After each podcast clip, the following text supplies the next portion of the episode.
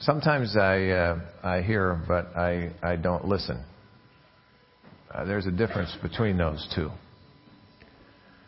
Uh, and the the whole uh, reality, you know, for me is, you know, sometimes I can't hear um, for a combination of reasons. One is because I listened to music too loudly when I was younger, and um, and even when I was uh, older, um, you know, I listened to it uh, too loudly, and that didn't help.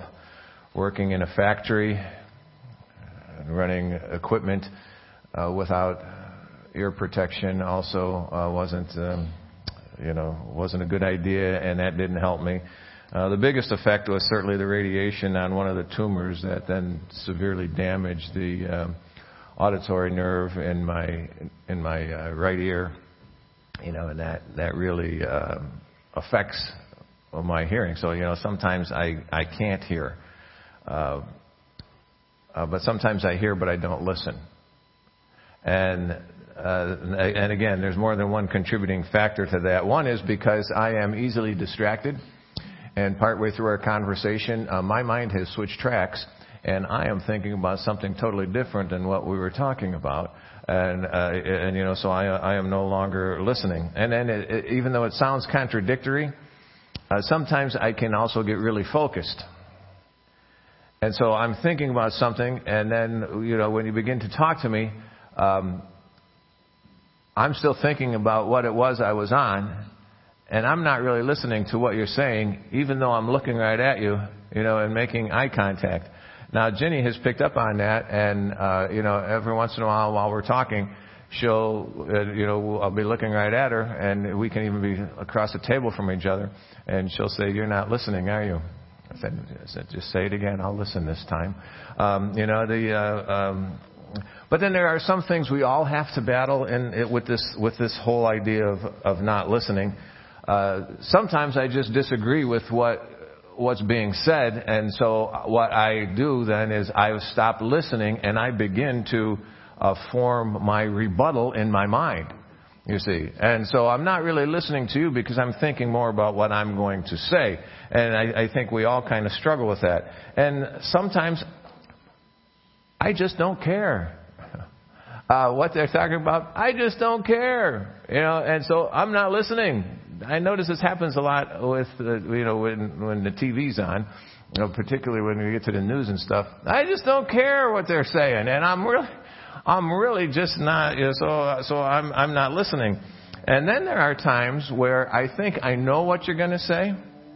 So what I do is I run ahead to the conclusion I assume you're heading towards, you see, and I am waiting there for you.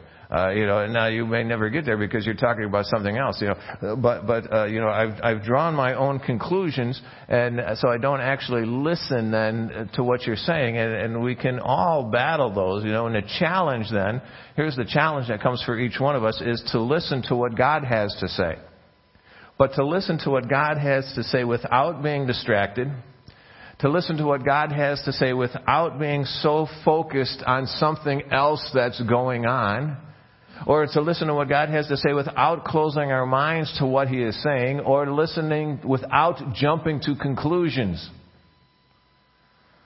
That's our challenge today as we look into God's Word. Let me encourage all of us to listen well and listen well to God. Let's pray. We're going to turn into a look at a passage today. Father, thank you. Thank you that you hear us when we call. You do know what's going on in our life. And as Don was singing a song, and I was just thinking of uh, how many lives you have intervened in when they have called out to you. But it doesn't have to be a crisis for us. You listen. And we're so grateful for that. Now, we need help to listen to you. We need help to hear you, to listen, to not just let it come in one ear and go out the other, to not just say, well, I heard that, but to be able to pay attention and what are you saying to us? There's a lot of individuals here today, Father, and you know us as individuals. And when you speak, you, you are speaking into our lives and you are speaking into our hearts, and I ask you to do that today.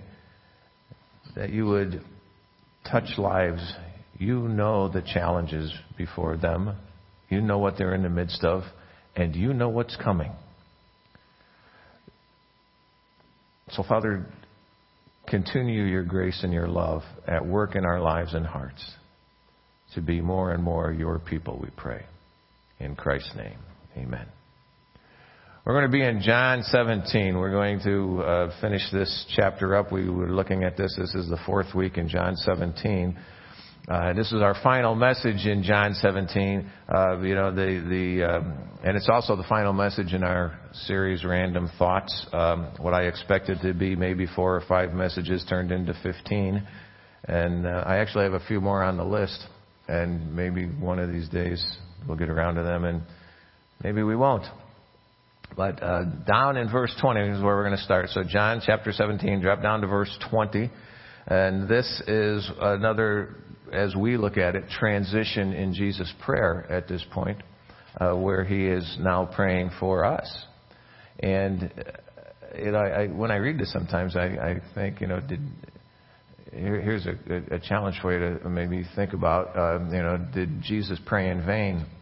Um, that's not the title of the message, but um, I just kind of wonder sometimes. Look at verse 20. We're going to we're going to take two verses and then we'll pick up with the uh, other six after that. But verse 20 says, "I pray not only for these, but also for those who believe in me through their message. May they all be one, as you, Father, are in me and I am in you. May they also be one in us, so that the world may believe that you sent me." Now, here's the thing: we, you know, the, the honor, the privilege for us is we believe through their message.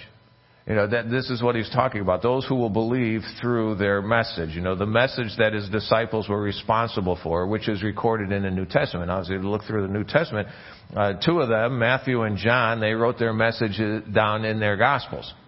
And then uh, two of them, Peter and, and John, also wrote messages in their epistles, the letters to the church and they they wrote uh, you know about what Jesus had said and done, and then also two of them, James and Jude, were actually Jesus' brothers. Uh, you know, and not only watched him, you know, as they grew, but watched him as he was an adult and went into ministry.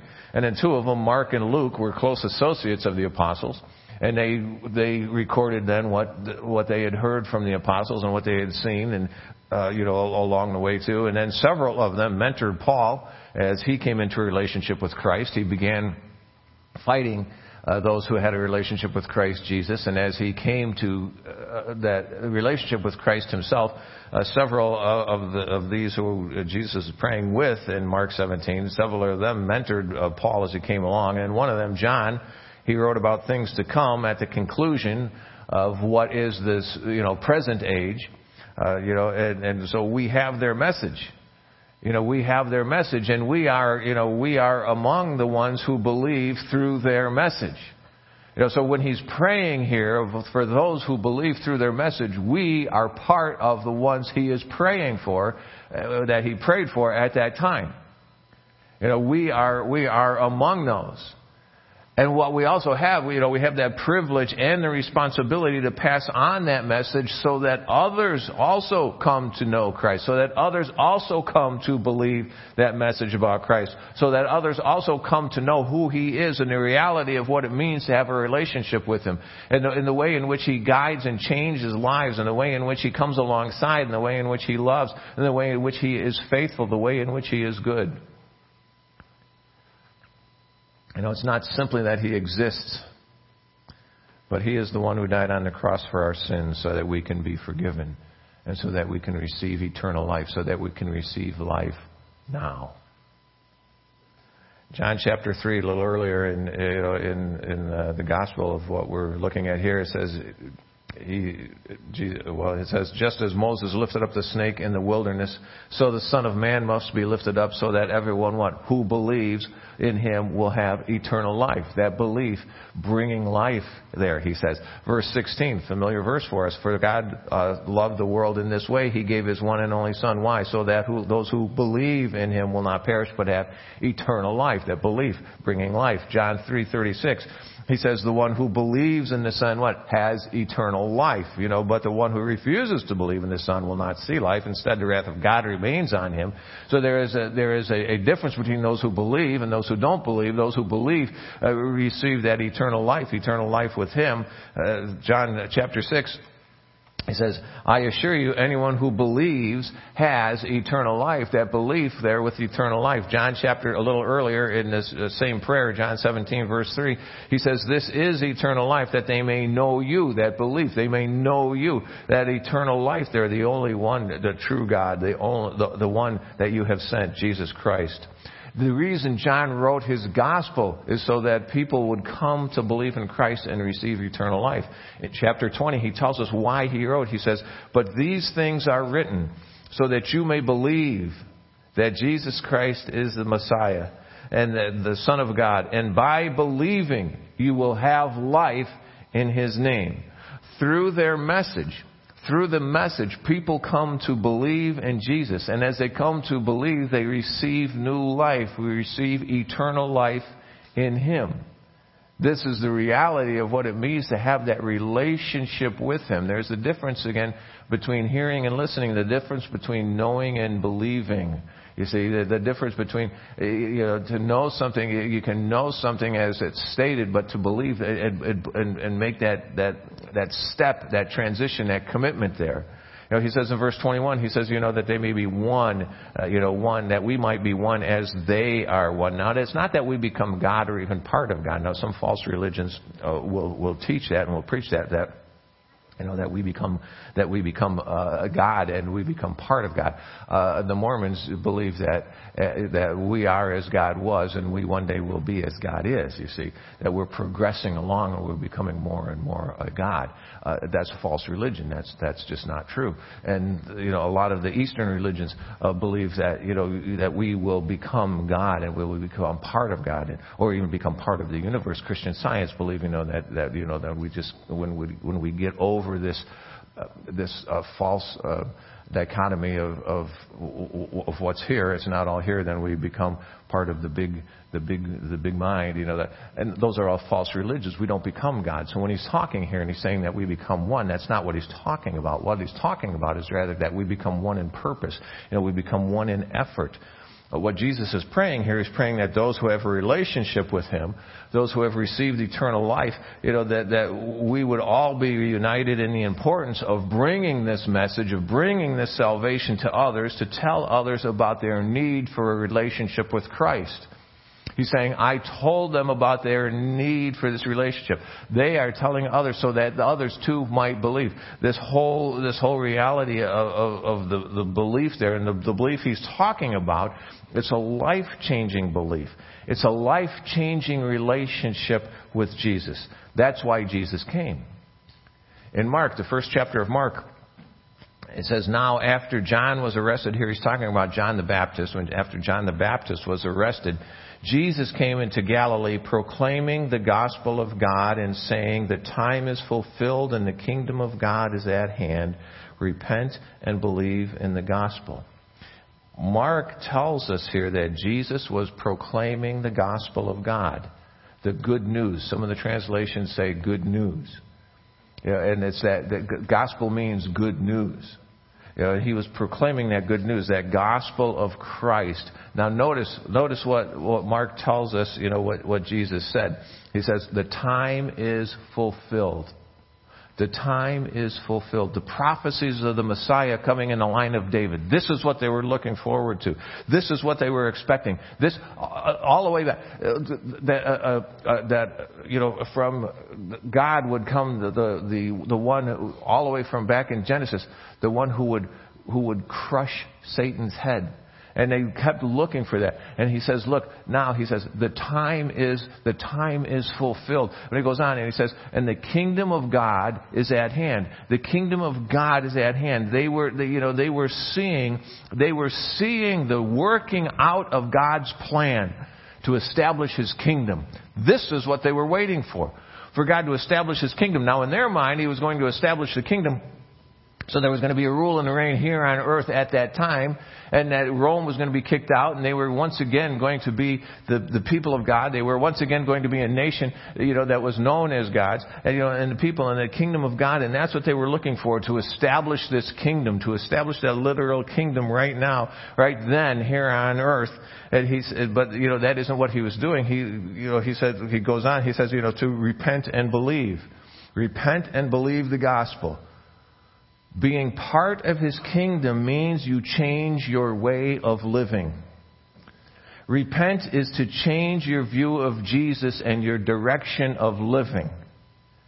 You see, it comes first with that, with that, with, with that knowing, and it gets into the believing. It comes with that knowing who he is, you know, and then and then that believing. When he talks about you know about re- repenting here, is that changing that that whole that whole you know belief sets that new relationship with with you know with Christ Jesus in a new direction. Believing in the gospel, he says that that is now what is directing you in your in your living and your doing. So you know, there's the message, the gospel knowing that Jesus is our Savior and living with Him as our reigning King.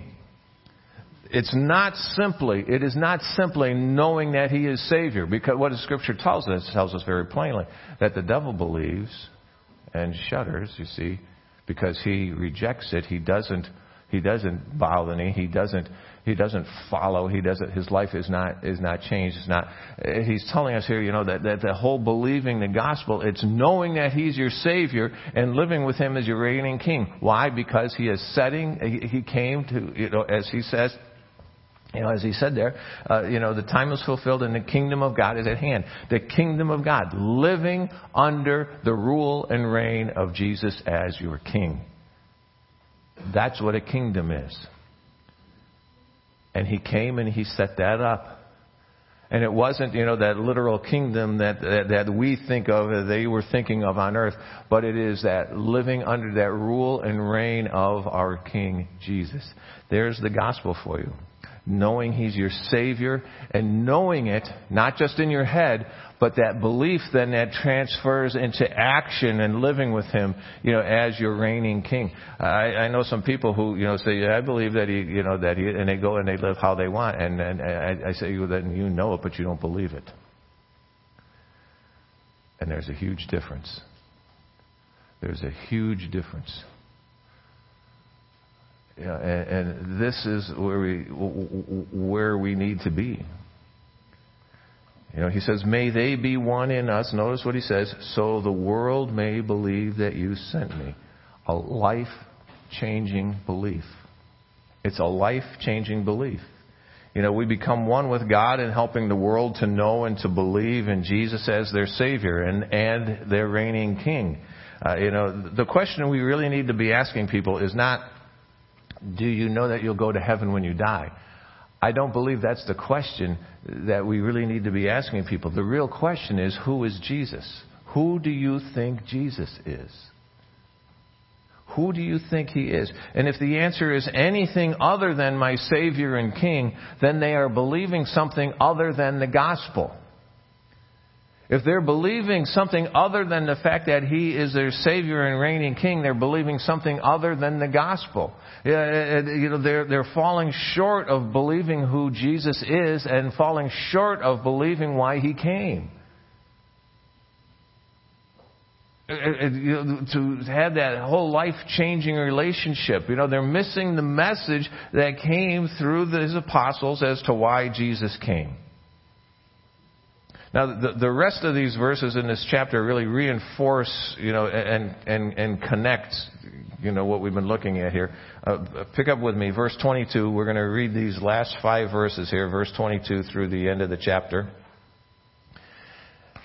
He says, I've given them the glory that you have given me. May they be one as we are one. I am in them, and you are in me May they be made completely one so that the world may know that you have sent me and have loved them as you have loved me. Father, I desire those you have given me to be with me where I am. Then they will see my glory which you gave me, uh, because you loved me before the world's foundation. Righteous Father, the world has not known you. However, I have known you, and these have known that you sent me. I made your name known to them and will make it known, so the love that you, ha- that you have loved me with may be in them, and I may be in them. See, when we see, when we see, uh, you know, or hear of the glory of God, we often think of, you know, some sort of holy glow or holy light, whatever that is, you know, the halo around their heads. Um, I, I was, um, I like to watch some of those uh, shows in the morning, the, uh, you know, where they build things and fix things and, and work things. This old house, you know, ask this old house. Uh, the one woodworking guy who I don't know why I watch him because I'll never be able to make the stuff he does. It's like, it's like, dude, not only, I mean, even if I had the machines he had, I just don't have that talent. But at any rate, um, so uh, while I was waiting for one of them, uh, Rick Steves was on. You know, if I ever go to Europe, I want Rick to go with me. You know, I want, uh, you know, I want Rick Steves along, and he could just show me the way. Anyway, he was in this monastery, and he went up to the upper floor, and at the top of the stairs, they had this picture you know, that was greeting them at this monastery there. And it's a picture like you would see in, in a lot of the older paintings.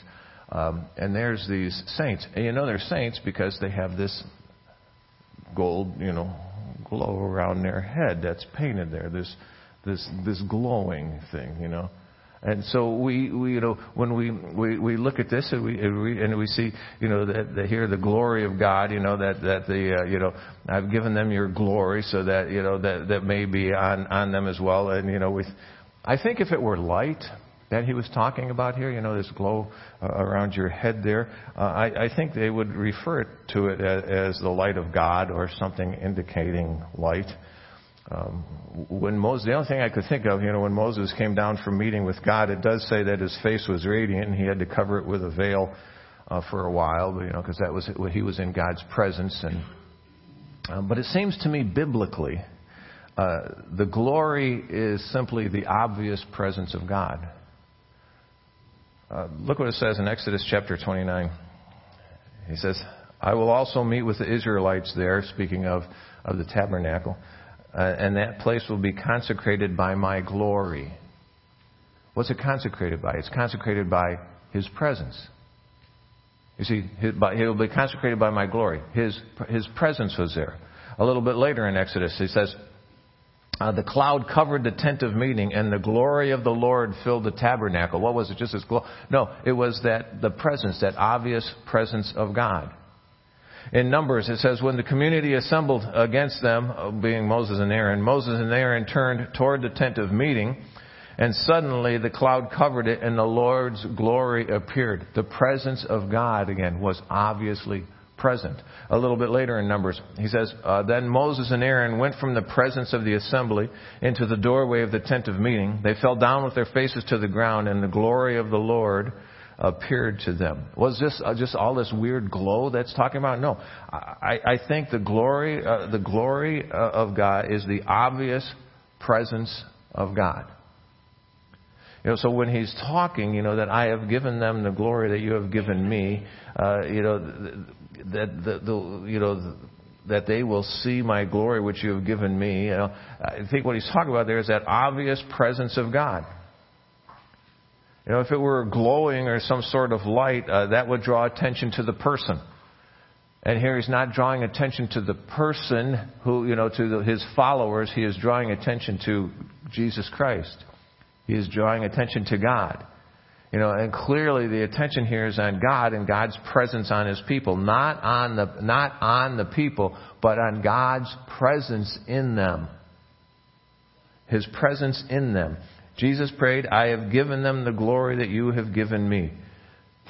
The people recognized, the people recognized the presence of God on Jesus. That's before they realized that he was God. Before they even realized he was God. John chapter 3, Nicodemus comes and, and to speak with Jesus at night because he didn't want people to know he was coming to speak to Jesus. He was a member of the ruling council and he didn't want, he, he didn't want that connection right then at that point.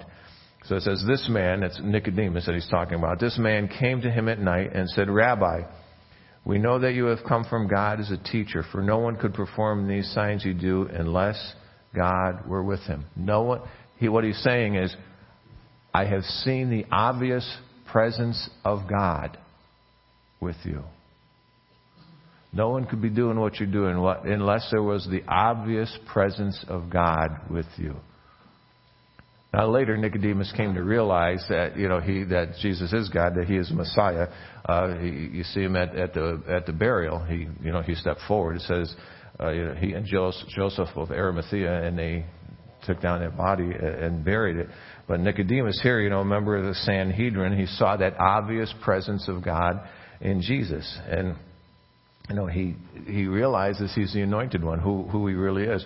But part of what Jesus prayed for here is that those who have a relationship with him, those who came to believe through the message of his apostles, he says that they would have that obvious presence of God and that he says that they would be one.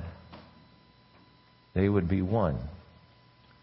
One with each other and one with him, he says. Now, Jesus is not having one of those, oh, can't we just all get along with each other moments. That's, that's not what this is about. That, that, that is not what he's talking about here. Look at these verses again and listen well. I have given them the glory you have given me. May they be one as we are one. I am in them, and you are in me. May they be made completely one, so that the world may know that you have sent me and have loved them as you have loved me. Father, I desire those you have given me to be with me where I am. Then they will see my glory, which you have given me, because you loved me before the world's foundation. Righteous Father, the world has not known you. However, I have known you and these have known that you sent me. I made your name known to them, and I will make it known so the love that you have loved me with may be in them, and I may be in them. Now, you know, we think about unity as, you know, we come together and we all have the same, you know, the same ideas and the same purpose there, the, you know, the same view of Jesus. And those things are true. But the focus is not here, here, the focus is not on us getting along. Yes, we should get along, but that's not what the focus is here. Look again, verse 25 and 26. Righteous Father, the world has not known you. However, I have known you. And these have known that you sent me. I made your name known to them and I will make it known. So the love you have loved me with may be in them, and I may be in them. Here is where I think the unity that he's speaking about comes from. The focus is not simply on our unity with each other, but on our unity with each other because of our unity with God Himself. You see, it's not the focus on us, it's the focus on God. And our unity with God Himself then brings unity with each other. You see. The goal isn't the unity with each other. The goal is being with God. The goal is that unity with God. And when we, and when we are together with God, then we are unified and have unity with each other. Yes, there's still personalities, and yes, there's still, you know, some of those, those things that go on, but it's because of our unity with God. Look at what he says. Righteous Father, the world has not known you, however, I have known you. And these have known that you sent me. I made your name known to them and will make it known so that the love you have loved me with may be in them and I may be in them. Our unity is a byproduct of our relationship with Christ Jesus. Just work your way backwards through this. You know, it, it's, it's, it's that unity because of our, our, our, relationship with Christ. It's a result of the very presence of God in us, the glory that He has given to those who believe, you know, to those who know Jesus as their Savior and live with Him as their reigning King. Because we believe the message that Jesus prayed we would through what the disciples had. Listen well Listen well to the message of God. That unity because we are in Him. Because we know Him as our Savior and our reigning King. And we live together as His people. Let's pray. Father, thank you for your message that has come through your people. And I think of those who shared the message with me, and they were able to share it with me because somebody shared it with them. And somebody shared it with those who they had heard it from. And we can continue to trace this all the way back, Father, but it's here in your word where it's all begun, where it's all started. Help us, Father, to listen to you. Help us to open our hearts, our minds, our lives to you in a way in which you continue to, to touch and transform us that we believe, as it says there, that we repent and believe, that we change our focus from uh, anything that draws us away from you, from anything that is there instead of you. And we bring that focus instead to you and to who you are and the reality of, of you as our Savior and our reigning King. Reigning King. That we live our life under you for your glory and for your honor. Help us to be those kind of people that when they look at us, they will see you. They will see you at work. They will see you in us. And they'll be drawn to you, we pray. In Christ's name, amen.